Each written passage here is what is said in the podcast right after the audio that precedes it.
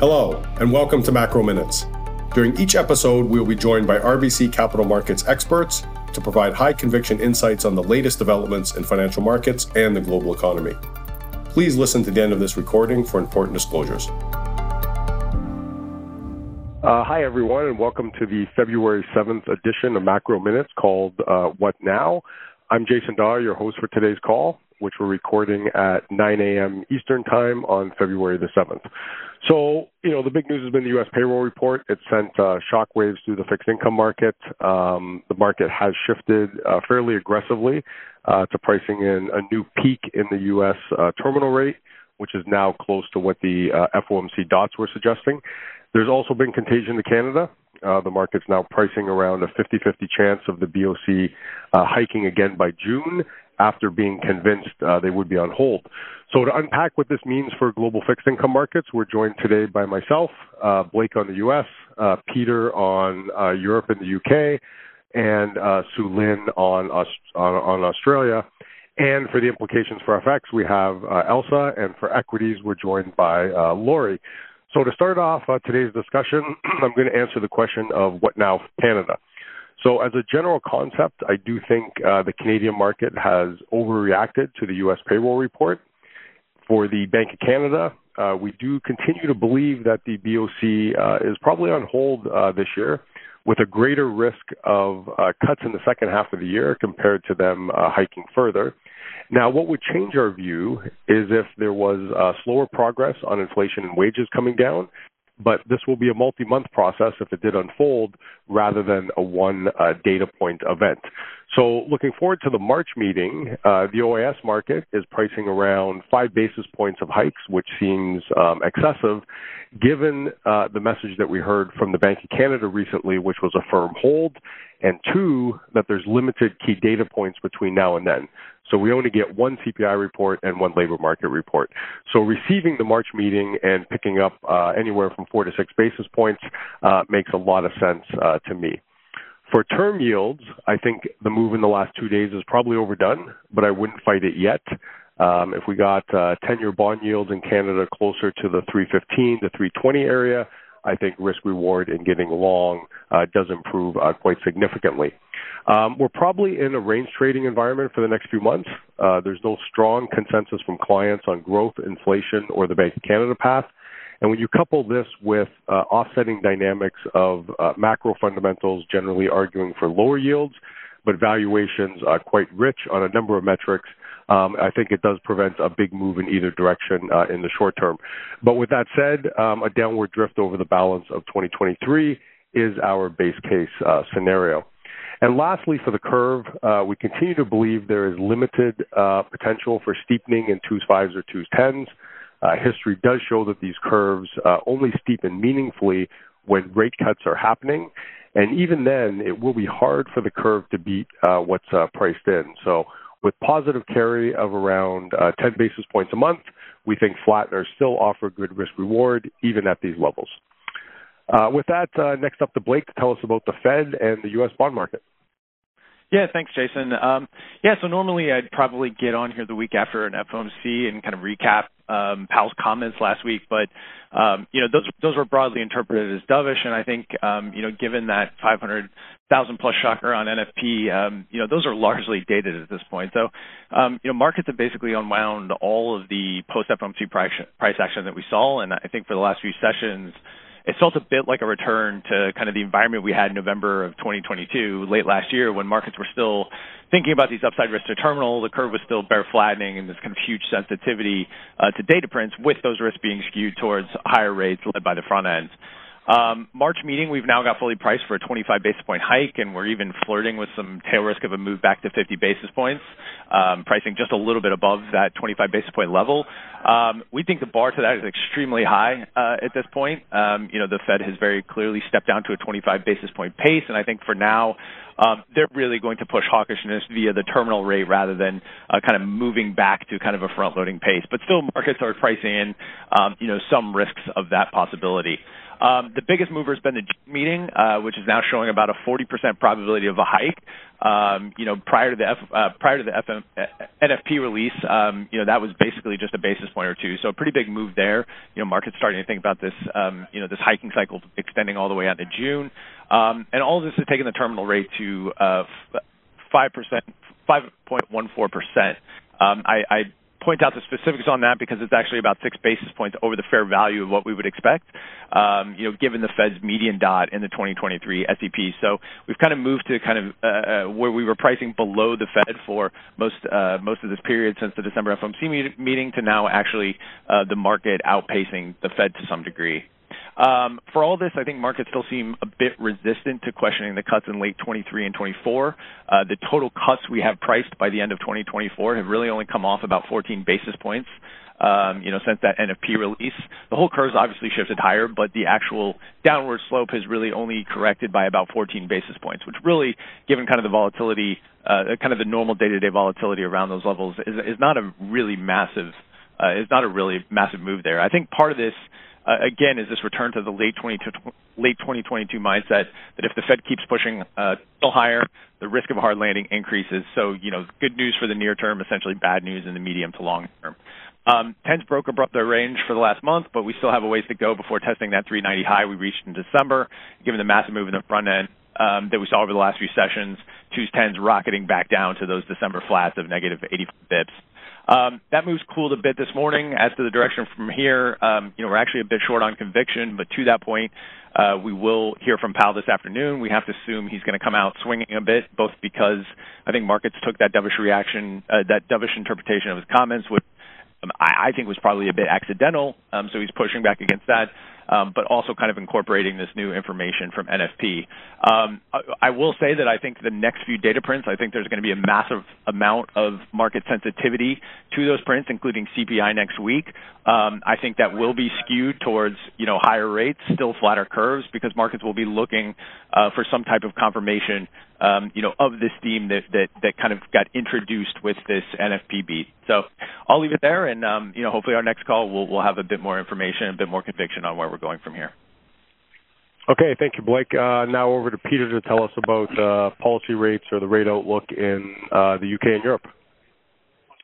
Thank you, Jason. Um, well, clearly, if I look back at the last week um, and leaving the non-farm payroll number and what it did to markets aside, the message actually couldn't have been better for fixed income markets um, out of Europe. Inflation came on the low side. Um, growth was better than expected, but still not significantly higher. Um, so overall, it was a relatively benign picture. Um, and the um, central bank meetings, they did produce the market expected outcome. And when you listen to what they were saying in the following press conferences, um, in both cases of the Bank of England as well as the ECB, the rhetoric cannot be really described otherwise as downshifting a little bit. In the case of the Bank of England, uh, the labor market was um, uh, was um, seen as the, the key thing, uh, but the subsequent talk definitely stressed um, risks of over tightening, for instance.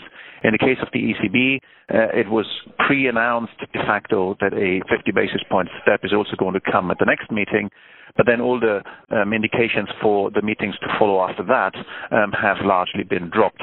So overall, before going into the non-farm payrolls number, the market has taken relatively, the fixed income market has taken relatively positive notes um, out of the European zone. Overall, we still think that the market over here is pretty much priced across a very broad continuum of um, outcomes. One of them being that inflation is stickier, and we've seen that in the core inflation numbers in particular. Um, and on the opposite side, of course, um, that a larger recession could be coming, manifesting itself, um, and you see that in the cut pricing. And then obviously there's a um, very large um, part in the middle where things of both of these extremes pan out to some degree, and a bit of a softer landing could be panning through. So we think that the market for the time being, at least as far as Europe is concerned, cannot really make up its mind. We think the market is probably going to continue trading sideways, although after the non-farm payrolls numbers, just as, uh, as we've just heard for the US or for Canada, um, the implied terminal rate is uh, roughly at the peak where we've been over the last couple of months, but not necessarily significantly higher than that. Um, and uh, we think that for the time being, the investment strategy remains as it has been. Um, no strong duration calls uh, but much more risk at uh, short-term credit. um, trying to reap the benefit of relatively wide spreads still, and they have come in a little bit, but only a little bit, um, and um, and trying to um, create P&L that way. We also still like asset swaps, um, where we think that the massive European bond issuance will come through and will put further pressure on these asset swaps. Um, and we think that's a long-term story that hasn't changed for us either. And then we'll try to ascertain what the data brings um, going forward and whether the bigger market moves uh, or the bigger market narrative will change. And with that, I'll hand it back to Jason. Uh, great stuff, Peter. Uh, so to round out the view on global uh, fixed income markets, we'll hear from uh, Su-Lin on Australia. Thanks, Jason. The RBA is also inching closer to terminal, but lagging the rest of the dollar bloc, partly because it was a bit late to start hiking and only began in May of last year. It delivered another 25 basis point hike today at its first board meeting of the year, taking the cash rate to 335. We had expected this, but the statement erred quite hawkish, and three things stood out to us today. Firstly, the very high recent Q4 CPI and its details has clearly unnerved the RBA, and its focus has shifted back to almost solely getting inflation back within target sooner rather than later. There's new and particularly strong language around the economic and social consequences of high and entrenched inflation. Secondly, there was very little new discussion around some early signs of moderation in consumption or ongoing housing weakness, with its growth forecast largely unchanged. And thirdly, the final paragraph hints at further rate hikes.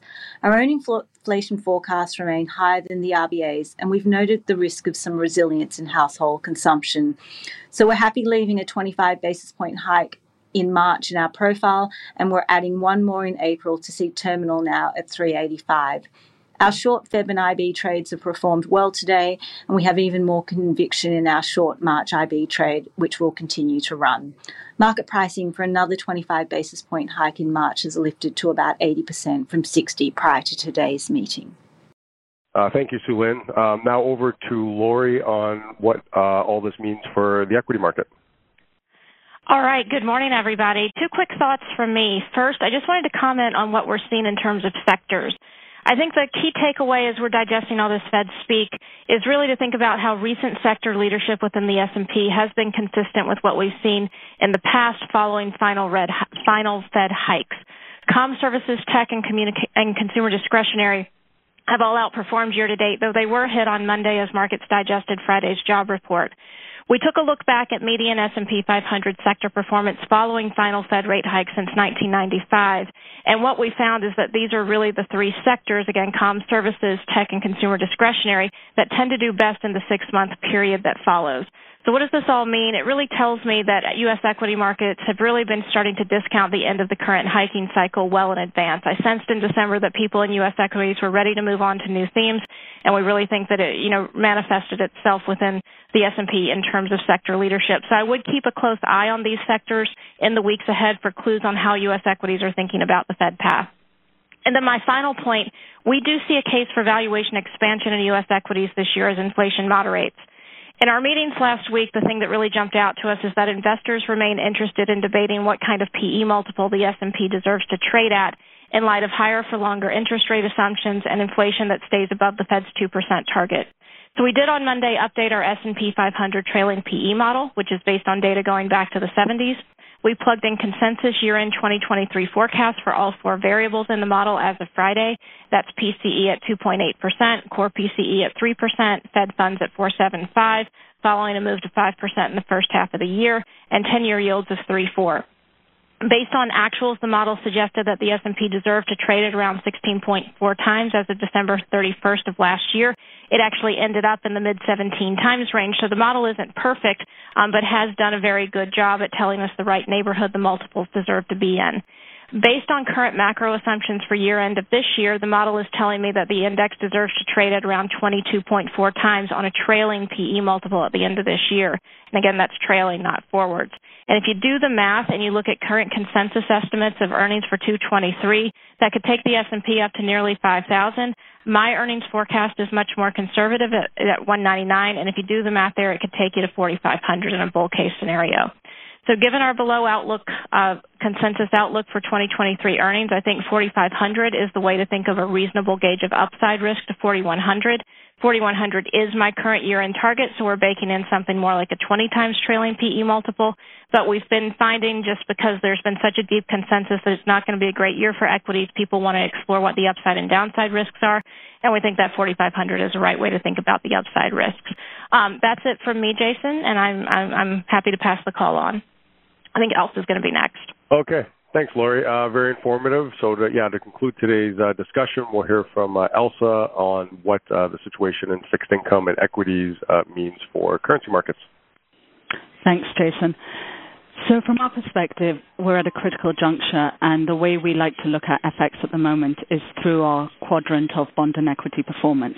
Having spent most of the last 10, 20 years in a world where bonds and equities moved in opposite directions, the last year and a half has been characterized by the co-movement of bonds and equities, which I think is catching a lot of people out in terms of currency reaction. Having spent all of 2022 watching bonds and equities sell off together, the tail end of last year and the start of this year has been all about bonds and equities rallying. Lori just touched some of the upside risk potential for equities, and it would have to be a combination of upside in equities and further rally in bonds that would create an environment for the dollar to sell off through the course of the year as the market consensus expects.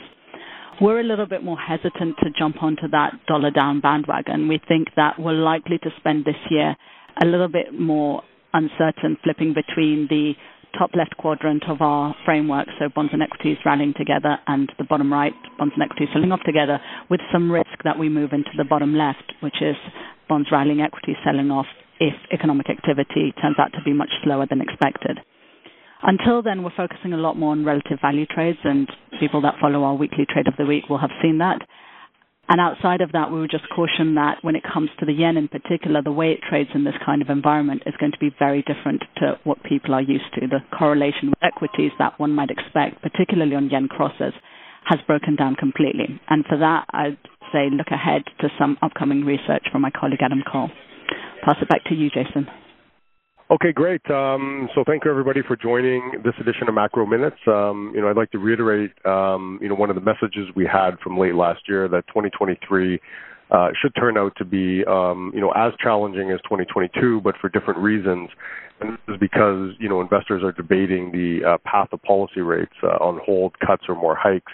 And this stage of the policy cycle should show uh, significant uh, cross-country differences and have impacts on uh, relative uh, asset prices. So uh, stay tuned to our publications or reach out to us directly in the interim for any additional insights. This content is based on information available at the time it was recorded and is for informational purposes only. It is not an offer to buy or sell or a solicitation, and no recommendations are implied. It is outside the scope of this communication to consider whether it is suitable for you and your financial objectives.